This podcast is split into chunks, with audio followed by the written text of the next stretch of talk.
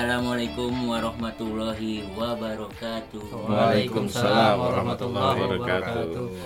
Bismillahirrahmanirrahim. Alhamdulillahirabbil alamin. Assalatu wassalamu ala asrofil anbiya wal mursalin wa ala alihi wa sahbihi ajmain.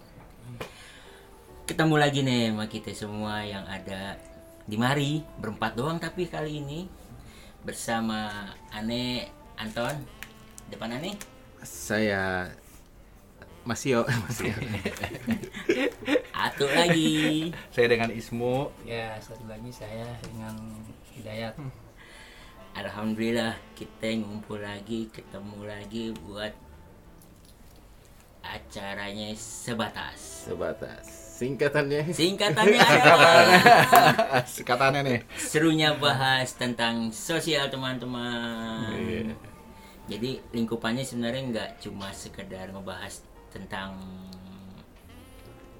yang ada lagi tren sekarang tapi emang kita lagi mau bahas yang ini ya Nih, udah, episode bahas ke-6 ini. nih. episode ke-6 Bang Anton nih, kita jadi kemarin kita- Masmu apa temanya tuh? Nah iya, jadi kebetulan kan gue beberapa waktu yang lalu kan gue ulang tahun. Mm-mm. Terus gue kayak Ih anjir udah 40 lu gue gitu kan. Wih, Jangan jangan Oh, udah, udah. Iya, ja- Jangan nanya tahun ya. Hitungan gitu. Iya pokoknya gue 40 aja gitu kan. Terus gue mulai berpikir gini Ih masa lalu gue udah lewat nih ya kan. Kayak, kayak cepet banget gitu kan. Kayaknya baru kemarin madol ke Gepa Raja segala macem gitu kan. Guru PPKN itu. Iya grup PPKN Itu ngomong lucu juga tuh Kirun tuh, Mas Yudi tuh ya. Oh, iya. Sekali-kalinya madol ke Gap sama Pak Raja tuh. Ke Gap lagi, sekali-kalinya madol ke Gap lagi doi. Aduh maaf nih jadi publik nih. Nah, udah gitu Terus gue mikir, wah udah 40 Kalau kita ngomongin statistik Walaupun dengan teknologi kesehatan zaman sekarang Umur orang kan nambah, nambah ada nambah lah ya. Mm-mm. 80, 90 Kalau kita ngikutin rata-rata ya kita ikutin umur Rasul dah ya umur Rasul kan 68 kayaknya 28 tahun ke depan tuh kayak itu nggak jauh-jauh amat gitu loh Ih, Iya kan? kurang lebih. Iya kan? Apalagi kita kalau ngebayangin ke belakang ada 39 tahun, 40 tahun di belakang kita nih, gitu kan. Terus tiba-tiba gue kayak ngerasa kayak depresi gitu loh. Waduh, kayak frustrasi. Gue bilang lah, terus jadi gimana nih? Gue apakah udah bener hidup gue gitu kan? Terus gue ngeliat teman-teman gue, wah teman gue udah ada yang, wuh buset, levelannya udah direktur, Wah, Iya kan? urusan karir nih ya. urusan karir ya kan? Udah gitu beli beli sepeda. Nih maaf nih bukannya menyinggung apa nyebut nyebut orang tapi ibaratnya beli sepeda 40 juta eh buset. Ya kan? Waduh. gitu loh. Nah terus gue bilang wah ini udah bener belum sih hidup gua nih? Gitu loh. Jadi kayak kepikiran nah ternyata pas gua ngecek ngecek gue baca baca ternyata hal ini terkenal dan nggak di sini doang terjadi di mana-mana gitu loh kalau di luar dibilangnya istilahnya midlife crisis Ih, life begin at 40 Nah, itu kan kita tahu aja kan live bikin at, at 40. Terus gue pikir, wah. Ini ini fenomena ini cuman ternyata banyak. Terus gue pikir, apa sih? Ini kalau gue boleh tanya, lu pada pada ngerasain gak sih kayak gitu waktu ulang tahun 40 gitu loh? Atau enggak apa sekarang gitu loh? gue masih 39 gue gak percaya. Langsung selesai, acara selesai. Temen gue kemarin ngomong, lo kalau mau bikin acara harus jujur, lo harus jujur. lo mau umur aja gak jujur. umur gue bingung Nggak mungkin gini Masmu kalau boleh nih. Ya itu kan keresahan mungkin salah satu Ya. keresahan yang ya sebagai semua orang bakal ngerasain di usia 40. Cuman aneh juga sebenarnya mau tanya nih. Kenapa keresahan itu timbulnya di usia 40 kebanyakan orang? ah, Kira-kira dari faktor apa gitu kan? Apakah memang usia 40 sebagai tolak ukur kesuksesan orang apa gimana? Atau misalkan kematangan orang, nah itu yang harus kita tahu dulu. Nah. Kenapa misalkan sorry nih, Ya, ya. sebelum potong. Kenapa pembicaraan itu, pembahasan ini nih muncul ketika usia 40? Kenapa misalkan di 30 kayaknya belum kepikir ke situ? hmm, hmm, hmm, hmm, hmm. Itu aja sih. Nah, kira-kira kayaknya juga Bang Anton tahu solusinya nih. Ada, ada informasi nih. Menurut Dinas Perhutanan dan Perkebunan, Nah, ini ini Tar- kan ini kan tar- umur pohon nih. 40 itu karhut lah usia yang bagus Buat buat pohon jati. jadi ente kawin aja mau penjati itu usia lagi bagus-bagusnya kalau mau dipanen. oh di mana oh ilmu nih pengetahuan nih. Iya. Ada Wah, tapi bentar nih, gue mau kasih tau dulu nih. Jadi Eh. buat pendengar-pendengar nih, jangan dikait-kaitkan dengan kalau misalnya umur 40 masih kenceng, masih keras. Nah, ini bukan dikaitan ke situ kan, pohon jati keras kayunya gitu kan. Ah, boleh sih. ya bebas. Eh, Ada beberapa hewan yang 40 itu masih seperlima umurnya. Hmm. Kayak kura-kura aldabra itu. itu dia bisa nyampe umur 200 tahun. Bentar, bentar, ini beneran nih ada kura-kura namanya Aldabra nih. Ada. Kalau nonton YouTube tuh eh, Irfan Hakim tuh. Ada ya? Iya ada. Dia umurnya panjang sampai 200 gitu. Jadi 40 nggak ada apa-apanya sama dia. Tuh, lihat. cuman kan dia nggak pernah nongkrong mas nggak pernah tahu kehidupan dia suksesnya di mana ya kan masa ini Tuh gimana kura-kura nggak punya otak punyanya tempurung burung Jadi kalau dilihat-lihat sih banyak yang agak-agak apa ya jadi mulai pada mikir biasanya 40 tuh mulai mulai belajar mulai mulai bijak Hmm. akal mulai panjang cuman kemampuan makin sedikit. Udah mulai kontrol tiap minggu gitu. Ya. Bukan kontrol ganti-ganti. Treatment. Treatment ya ya ya gitulah udah mulai Fisik juga udah iya, mulai menurun. udah menurun di situ. Jadi memang kalau gue gue baca-baca, memang sebenarnya fenomena 40 tahun ini sebenarnya bukan dari dalam diri kita sih Kang, Mas, Bang. Jadi kalau gue denger-dengar gitu ya, itu adalah pengaruh dari sosial. Nah, kita masuk nih ke sosial nih. Jadi eh, orang-orang sekitarnya bikin satu orang depresi ketika umur 40 Mm-mm. gitu loh jadi bukan kayak ibaratnya gini kalau misalnya let's say saya tinggal di eh, gunung gitu ya nggak ketemu orang nah, umur 40 nggak masalah biasa aja bener ya gitu karena gue nggak ngelihat orang lain gitu kan. Tapi kita kan sekarang tinggal di kota Jakarta nih sekarang nih kan. Ada komparasi ya. Ada komparasi apalagi media sosial sekarang kan.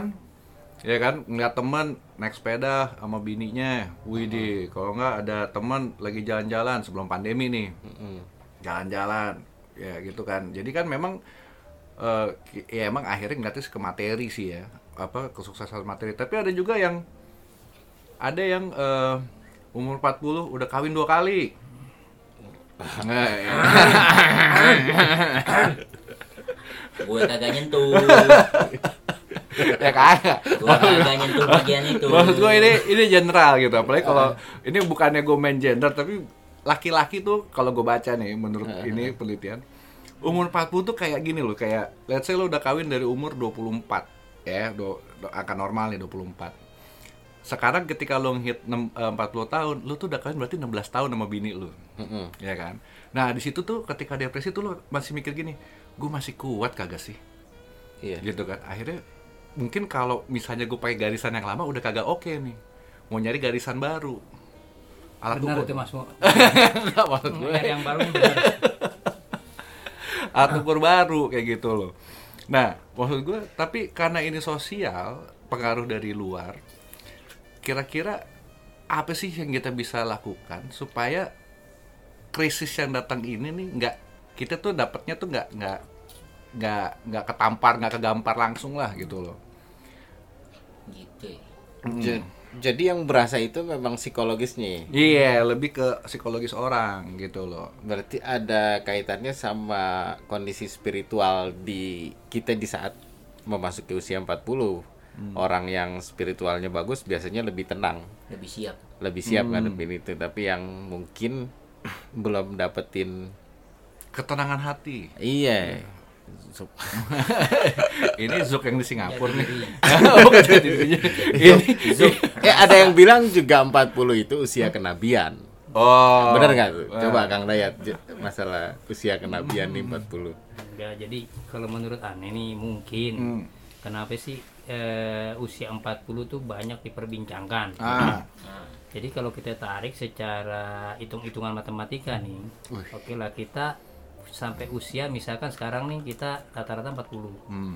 Nah, dari eh, bayi atau balita nih sebelum balik lah taruhlah itu kita nggak dihitung aktivitas kita. Misalkan berarti kan masih dalam lingkup tanggung jawab orang tua. Ah, nah berarti kita kerja setelah balik nih. Ya, nah sampai akhirnya standarisasi kita khususnya di Indonesia atau kita sebagai muslim nih atau teman-teman yang lain nah kita ambil contoh aja misalnya sebagai muslim tuh patokan Rasulullah 63 tahun hmm.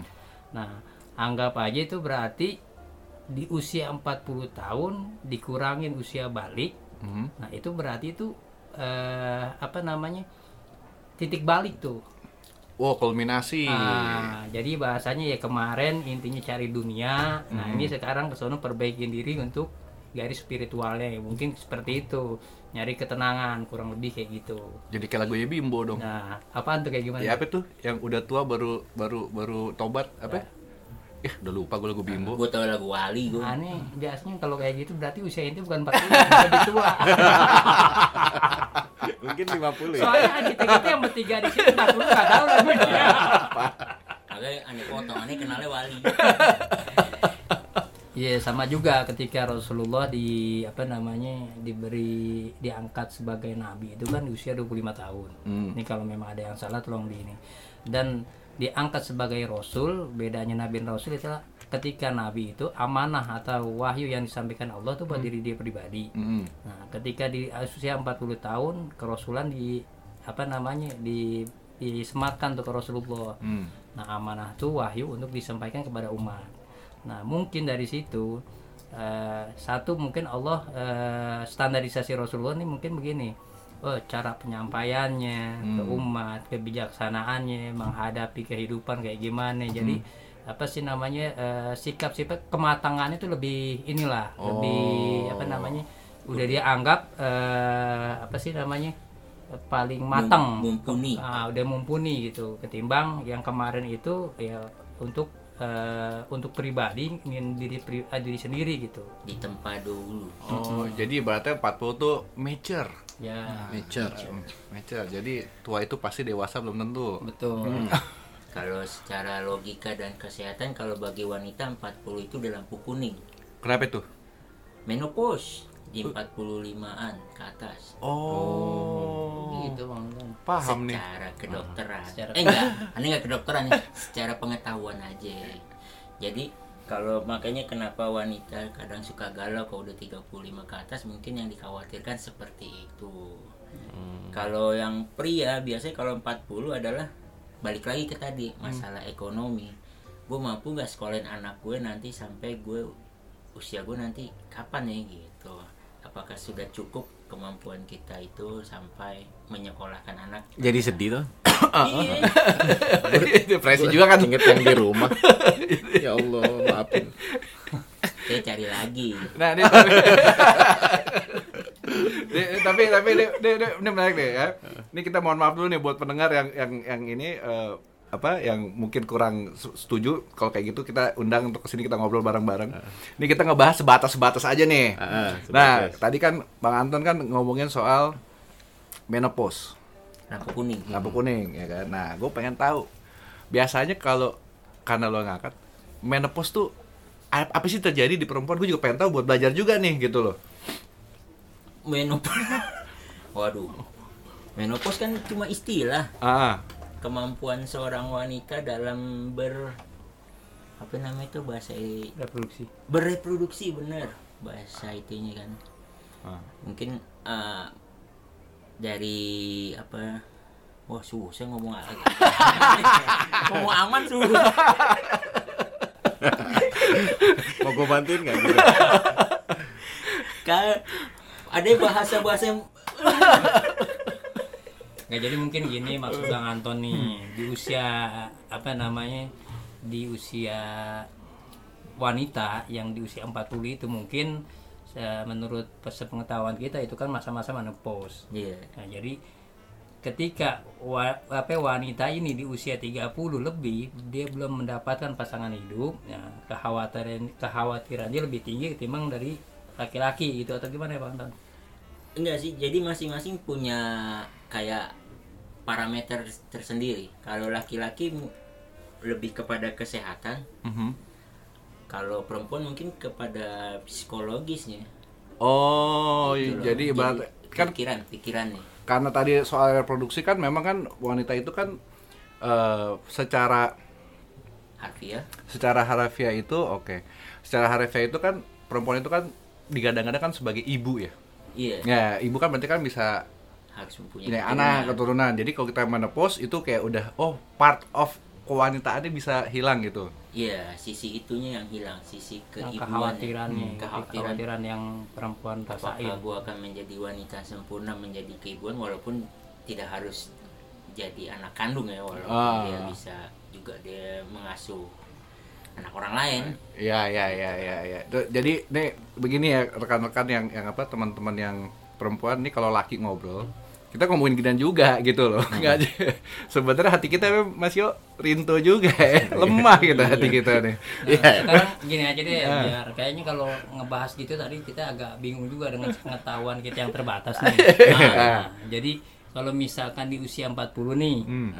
Kalau boleh jujur, apa sih yang udah pencapaian terbaik? Cuman nggak dilihat dari sisi materi nih kita. Iya. Pencapaian terbaik kita, misalkan, oh, ini saya ngerasa di usia 40, misalkan, oke lah, saya belum punya apa namanya eh, secara materi nggak bisa dibandingin sama teman-teman yang udah sukses.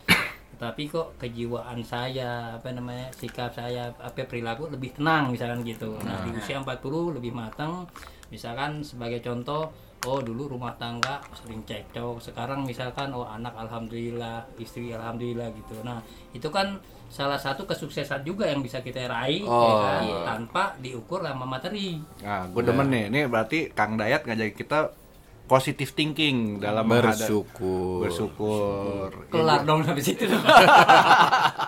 Udah ya, udah nutup ya. Ntar Ente sih apa mancing-mancing di situ. Enggak, enggak, tapi emang perlu. Karena kita kan nggak tahu nih sudut pandang Masmu dengan masalahnya, dengan apa namanya Kehidupan. historinya yang udah Hmm. dijalanin, Masyo, Bang Anton, aneh pribadi kan kita nggak tahu.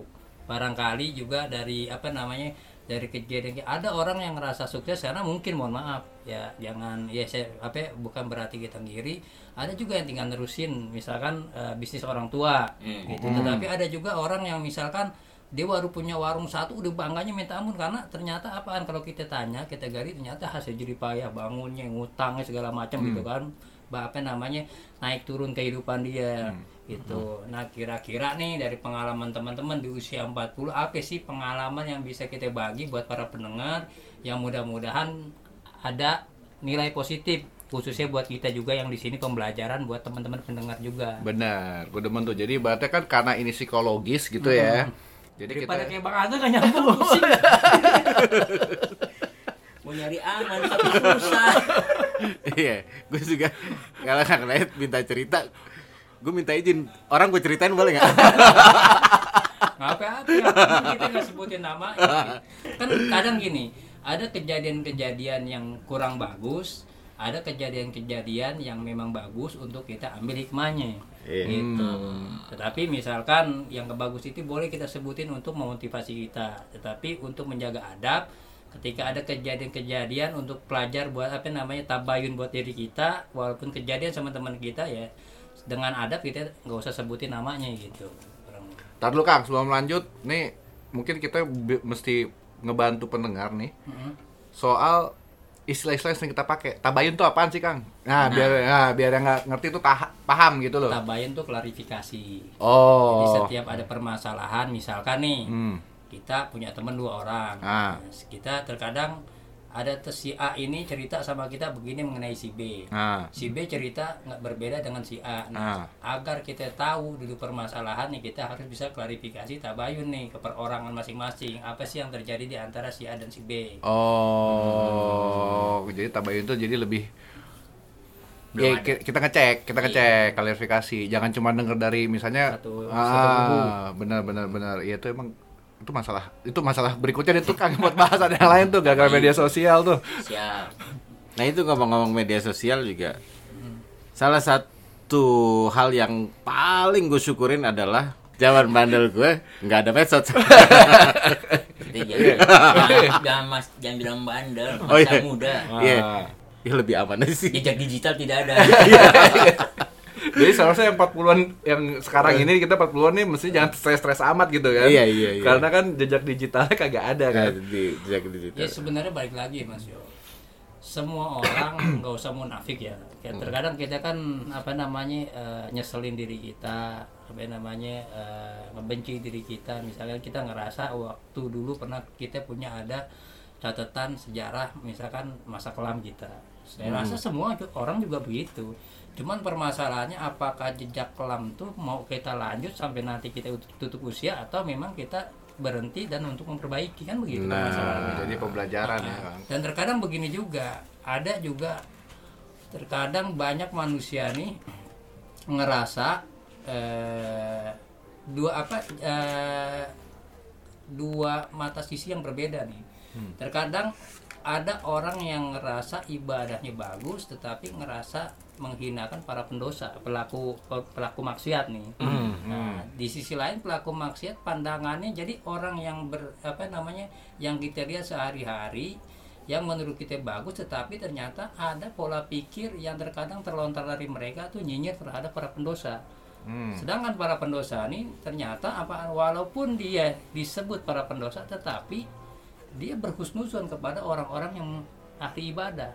Khususon tuh apaan kan? Husnuzon tuh berbuat apa ya, berburuk eh berbaik sangka. Oh, Suuzon oke. tuh berburuk sangka. Suuzon, khususon, kayak sip. Nah, contoh ini pengalaman yang saya kutip juga dari pengalaman Gus Miftah nih. Nah, Nah, Jadi Gus Miftah pernah satu kali eh, dia ngaji sama orang-orang yang memang eh, aktivitas sehari-harinya itu dunia istiqomah mana? dalam Dunia mana? bukan Oke. Dalam eh, pengajian. Oh. Oh, Nah. gitu, sujon aja gitu. baru di baru dijelasin. Harus Jadi jelasin. tiba-tiba nah, setelah bubar orang-orang yang ibu-ibu waktu itu kejadian katanya ibu-ibu nih. Hmm. Ya ibu-ibu tuh bilang lewat tempat remang-remang lah bahasanya gitu. Ah. Tempat, nah, tempat yang kata-kata mereka nih para pendosa berada. Hmm. gitu. Wih. Dia langsung akhirnya ngeklaim tuh orang ngapain sih jam segini tuh lihat kerjaan itu? Hmm. jam segini masih gitu. Ya, bukan yang ngaji apa? Nah seolah-olah secara nggak langsung kan tanpa dia sadarin ngeh atau enggak berarti dia seolah-olah ngerasa lebih suci. Padahal kan dia di sana nggak tahu ngapain. Hmm. nah di lain waktu memang Gus Miftah juga selain pengajian-pengajian umum seperti ibu-ibu pengajian nah Gus Miftah juga menyelami dunia pengajian untuk apa namanya mengawal atau ngasih tarbiyah lah pendidikan ke orang-orang yang ngerasa disingkirin nih atau nggak pede dengan karena diri dia ngerasa sebagai pendosa. Oke. Nah akhirnya Gus Miftah pun hadir di posisi yang sama ajar ngaji juga nih ngasih pencerahan buat mereka mereka. Nah tetapi yang bikin apa namanya hati apa namanya haru justru para pendosa nih menghadapi ngelihat orang-orang yang baru keluar dari pengajian khusus ibu-ibu dia bilang Gus lo kok sayang ngiri sama ibu-ibu itu? Hari gini baru pada pulang ngaji kita masih di sini. Ya kan? Saya sedih kayaknya deket banget sama Allah bakal kali ya di sorga. Sedangkan kita apa? Nah di sisi lain kan miris. Orang yang mereka anggap mulia di sisi lain menghinakan dia. Yang mulia malah menghina. ya ya kan? Sedangkan yang dia anggapan pendosa justru berbaik sangka sama dia. Nah makanya kata Gus makanya sorga itu nanti bakal dihuni lebih banyak bukan sama ahli ibadah yang ngerasa dirinya baik gitu tetapi bakal banyak dimasukin sama orang-orang pendosa yang akhirnya akan mengakhiri dosanya dan berbuat kebaikan Oh, dalam juga nih. Iya. Ini ada korelasinya sih karena kadang-kadang ketika kita udah umur 40 gitu ya kita ngeliat ke belakang terus kayaknya kita rada-rada nyeleweng gitu ya. Terus tiba-tiba kita mendadak, wah gue dapat hidayah kita mau belajar agama. Gitu kan. Nah, cuma ketika kita belajar agama entah kenapa kita malah kebablasan gitu loh. Dalam artian apa ya? Jadi kayak karena gue udah udah ngedos gue gue dulu ngedo- bikin dosa sekarang gue udah baik gue ngeliat yang yang bikin dosa gue tuh kayak ah lo salah lo lo begini lo lo begitu lo lo begini lo lo begitu lo gitu loh Jadi kayak judging gitu ya. Jadi kebablasan lah. Kebablasan. Burung baru lepas dari sangkar gitu ya. Apaan aja diumbar. Waduh, bu- burung siapa nih ngomong-ngomong masih sangkar. Ada mau ta- eh, mau tambahin nah itu ada ma- namanya fase tuh, Fase Giro? Giro tuh apa? lagi semangat, menggebu-gebu. Jadi emang fase awal ketika kita ngelakuin sesuatu pasti ada fase giroh. Hmm. Awal-awal apa ya mancing, wah tiap hari dia mau mancing. Ah. Nah, lama-lama jenuh. Agama juga gitu. Dia ada fase-fase dia giroh. Lagi semangat-semangatnya semua orang dikatain neraka gitu kan. Oh, iya iya iya. Tapi nggak apa-apa sih harus dilewatin. Yang penting abis dia begitu jangan berhenti. Terus belajar, terus belajar, terus belajar. Nanti bakal lebih banyak lagi rahasia-rahasia yang Allah bukain. Oh, jadi ibaratnya kayak orang baru belajar sholat. Eh, kayak gua dong sholat nih. Nggak apa-apa Iya, terusin. apa-apa, Tapi yang penting dia sholat gitu yang kan. penting diterusin istiqomah, jangan berhenti. Ngajinya. Ah, jangan berhenti ngajinya, belajarnya jangan berhenti gitu maksudnya. Kalau dia berhenti, apalagi terputus dari guru, nah itu nanti keberkahannya hilang. Akhirnya dia bikin teori sendiri. Ya nggak apa-apa guru lagi buka bab itu biarin aja ikutin terus nanti kan dia buka bab yang lain. Iya iya iya iya iya. Sama, jadi kalau boleh ini ada korelasi apa korelasinya nih. Ha-ha. Koreng. Contoh, ada aneh pernah ngalamin waktu itu aneh punya ya sekumpulan temen lah. Ketika aneh bangun majelis gitu bareng-bareng bukan nih jadi majelis karena ada tempat gang ya termasuk eh, tempatnya inilah apa maksudnya eh, Kecil. kurang manfaat ketimbang apa namanya pendidikan agama yang nggak ada di situ. Hmm. akhirnya kita lelang mbak ayo siapa yang mau ini kita butuh dana sekian ayo lelang nah di situ memang ada orang yang kalau menurut pandangan yang lain ini eh, ria Oh, Iya, iya. nyumbang ria ria gitu kan Iya. sepuluh ribu wah sampai seratus ribu lu berapa sih gitu nah tapi ada dua sisi keriaan ini nah akhirnya ada satu eh, jamaah nanya dalam hati gini Ustad dia sombong amat sih mentang-mentang punya duit. Kayaknya ria itu mah begitu gitu kata Pak Ustad aneh bilang gitu. Biarin aja. Biarin aja dia ria dulu gitu. Heeh. yang penting ada yang dihasilin sama kita. Ketimbang akhirnya ngegrendeng kagak nyumbang sama sekali. Bener nggak? Benar. Nah, atau yang kedua biarin aja dia nyumbang nyumbang nyumbang nyumbang. Telah lama dia bosen. Iya. maksudnya ente mau dapat ria terus tapi mau dapat pahala Ntar lama-lama ada tuh perbaikan ketimbang Iya. nggak dimulai sama sekali Betul, Benar. benar, Gitu, benar, kira benar. tahapan bahkan ada juga orang yang sengaja dilihat ria Ah. nih saya nyumbang 10 juta umumin di masjid 10 juta oh misalkan Bang Anton Assalamualaikum Alhamdulillah musola kita dapat sumbangan pembangunan sebesar 10 juta misalkan dari Bang Anton Amin. Jangan belum. Padahal kehidupan sehari-harinya ya ih, sombong amat buat hidup aja susah kan. ya kan? Iya iya iya. Ternyata biarin loh Rio apa disebutin yang ini aja sebut biarin ternyata apaan terkadang ada orang yang bener-bener ria tapi ter, ter- apa ya namanya tersembunyi Hmm. ini saya ngalahin nih saya nyumbang 15 juta bilang hamba Allah padahal tuh yang ria itu jadi caranya beda-beda padahal dia 10 juta ini buat mancing gue pengen tahu nih si Pak Haji no ngomong gede kan mau nyumbang lebih gede nggak padahal tujuannya ke situ ada Iya. kesadaran tapi kalau dia itu cuman buat mancing ah, biar ada gairah di masyarakat ini musola musola masa iya kita minta sumbangan dari orang lain kan begitu bahasanya Iya. Kalau di- mancing kan, semua kekumpul ditarik lagi dong. Enggak. iya Zaman dulu. kolekan kolekan. eh padahal yang si Bang Anton cuma 10 juta ujung-ujung tadi balikin lagi sama panitia ujung-ujungnya kita di belakang yes gitu itu dia. Ya jadi jadi gini banyak juga orang terkadang gampang menilai seseorang dari luar.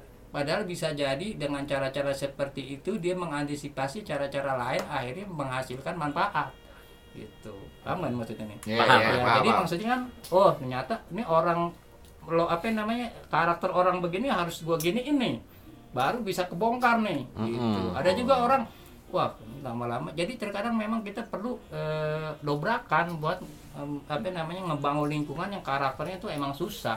Gitu ya. Cuman harus siap cuman gayanya gaya harus gaya abu nawas. Kita akal akalin orang kayak gitu gitu kan.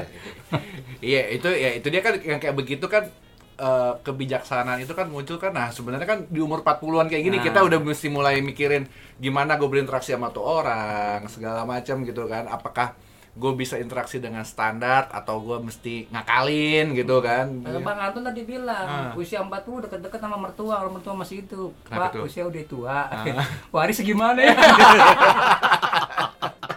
Alhamdulillah. Aman.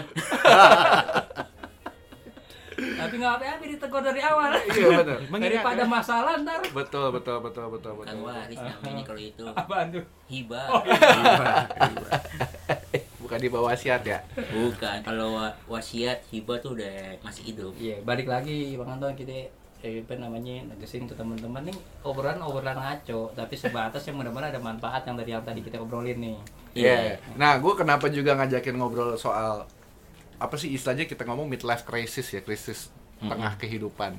Karena nih kan kalau kita kita dengar-dengar nih sekarang kan rata-rata teman-teman kita juga semua kan umurannya kan sama nih, Hmm. ya kan. Udah gitu eh, kita masukin masuk ke dalam fase ini bareng-bareng. Dan di antara kita juga belum ada yang udah ngelewatin kalau umurannya standar kita semua nih 40 sampai 42. Ya kan, palingan ada yang tuaan lagi 43. Nah, Update berapa kali tuh? Eh jangan salah, Oh, ada. ada ada, juga. temen juga, tapi nggak boleh disebut namanya. Iya. Ayo, ayo. Anggap aja. Iya, Awan. Nggak kayak mawar. Lanjut, lanjut, lanjut.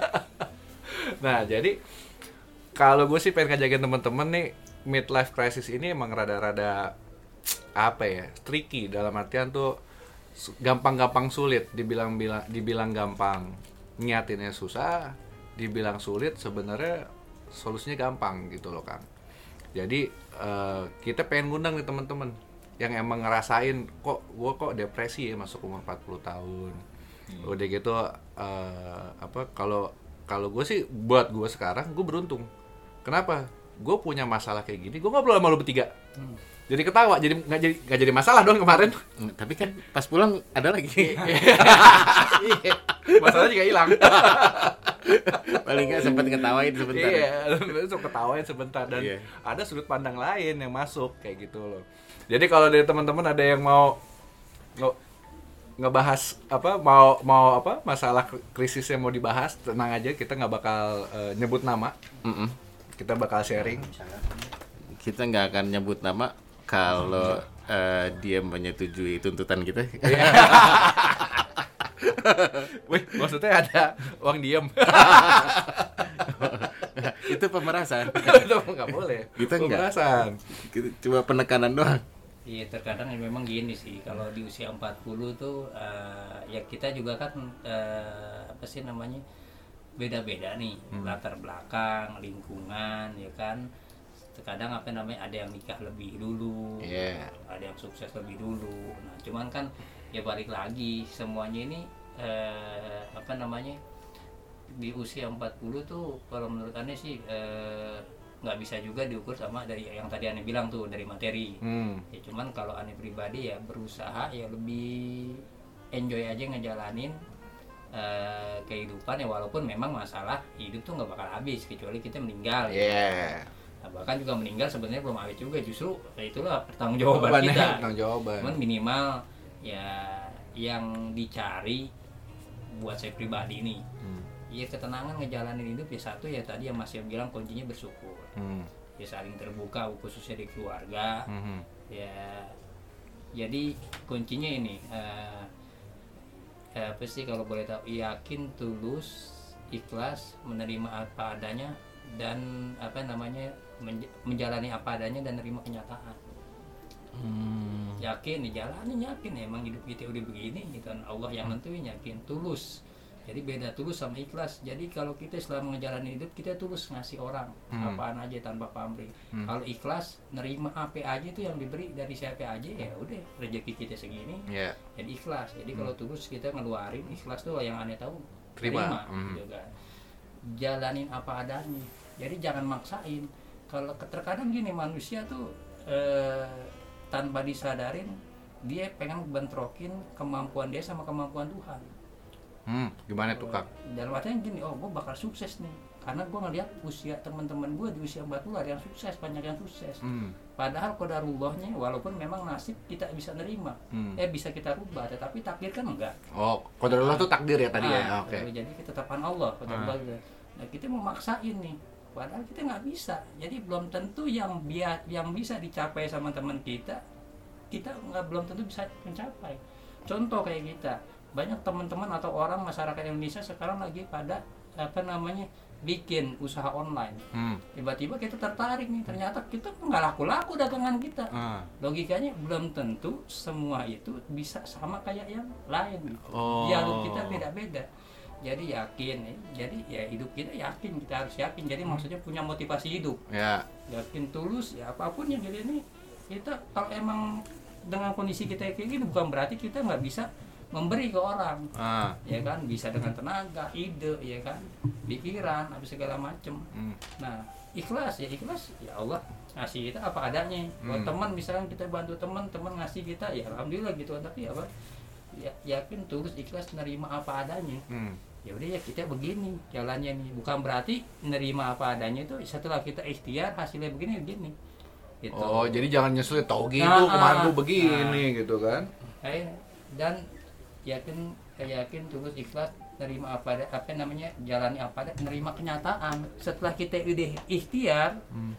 teman kita dengan ikhtiar langsung sama hasilnya beda nih sama kita Hmm. ya sukses ternyata dengan kita ikhtiar yang sama padahal apa namanya eh, motivasinya dari dia caranya dari ternyata hasilnya beda Hmm. ya udah ternyata kita nggak bisa kayak gitu gitu loh Nah, ini emang berat juga tapi emang sebenarnya gua rasa kalau emang lu ketemu solusi kayak begini memang eh, apa ketika lu menghadapi masalah solusinya tuh bermacam-macam sih. Salah satunya ya mungkin kalau dari Kang Dayat kita pendekatan dari agama. Iya, gitu kan. Memang kalau agama itu kalau gue bilang tuh lebih apa ya? Lebih sure gitu loh. Karena lu berpegangan dengan yang abstrak. Mm-mm. gitu kan. Dan kalau memang lo lagi krisis ya berarti gini kayak Masio kemarin misalnya nih Masio baru jatuh dari motor nih. Tarik tuh kan. Karena usia 40 ya udah kuat ya tenaga Nggak, eh, eh, sebelum diterusin gue mau nyalain motornya gitu. Iya. sama kondisi jalanan. Tetap gue gak mau disalahin karena usia 40 nggak kuat enggak enggak enggak gue gak mau disangkut pautin. Waalaikumsalam. Ada, ada tamu nih. Ada tamu nih. kedatangan tamu istimewa. Aman. Iya, silakan ambil tempat. Silakan. Iya. Abau. Masih kenal, Pak. Bang Abau. Ya Bang Pau. Alhamdulillah. hmm, Iya. waduh, waduh, waduh, waduh, waduh, waduh. Kita berkah nih hari ini kedatangan tamu. Tamu agung ya Bang Anton ya. agung banget Eh, silakan deh kita tapi bukan agung Podomoro iya Ya, mendingan gini aja kita tutup dulu yang sekarang. Ah. Satu episode lagi Karena- sama Bang Dian. ada tamu yang bagus banget nih isinya Nah, kepalanya yang isi dikulik nah, kita jadi episode berikutnya interview sama Bang Dian.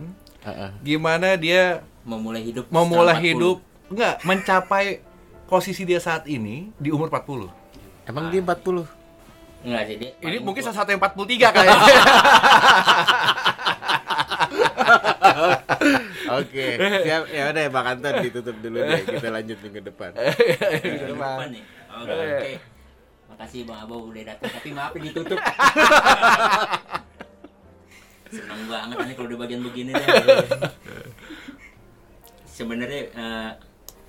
hasil ini semuanya kan berbeda-beda pendapatnya. Pemahamannya berbeda-beda dan pengertiannya juga pasti berbeda-beda. Hmm.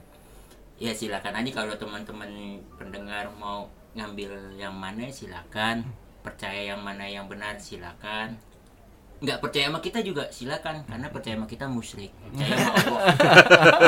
Ambil yang positif ya nah ambil positif ya tapi yang positif positif sekarang bahaya Apalagi kalau positifnya garis dua. Iya, ntar. Gua bukan garis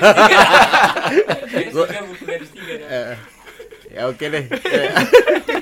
tutup dulu, tutup dulu. Eh, semoga acara kita bermanfaat teman-teman iya. dan ke depannya juga jadi bisa membawa manfaat juga buat kalian semua yang mendengarkan. Amin, amin. Wabillahi taufik walhidayah. Wassalamualaikum warahmatullahi wabarakatuh. Waalaikumsalam warahmatullahi wabarakatuh.